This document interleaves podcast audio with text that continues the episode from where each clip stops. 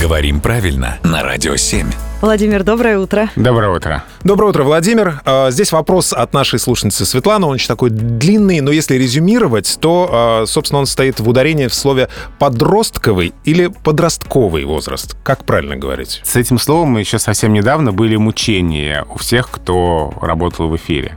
Потому что в живой речи уже давным-давно подростковый, а словари для работников эфира настаивали, что правильно подростковый. Признаться, я была удивлена. Да, но, к счастью, словари некоторое время назад сдались, признали, что норма сдвинулась, и сейчас правильно подростковый, а подростковый уже такой устаревший вариант, уже нерекомендуемый. Вот э, хочется сказать спасибо словарям и тем, кто имеет к ним отношение, что учли и действительно привели это все в какое-то соответствие с нашим нормальным языком. Но здесь в поговорке одно вытащил, да, другое увязло, да? Хвост увяз, потому что э, при переносе ударения подростковый у нас оказался корень с безударным гласным. Ошибки. А, да, и это слово теперь добавлено в список э, исключений, потому что там же «о» перед «ст» пишется.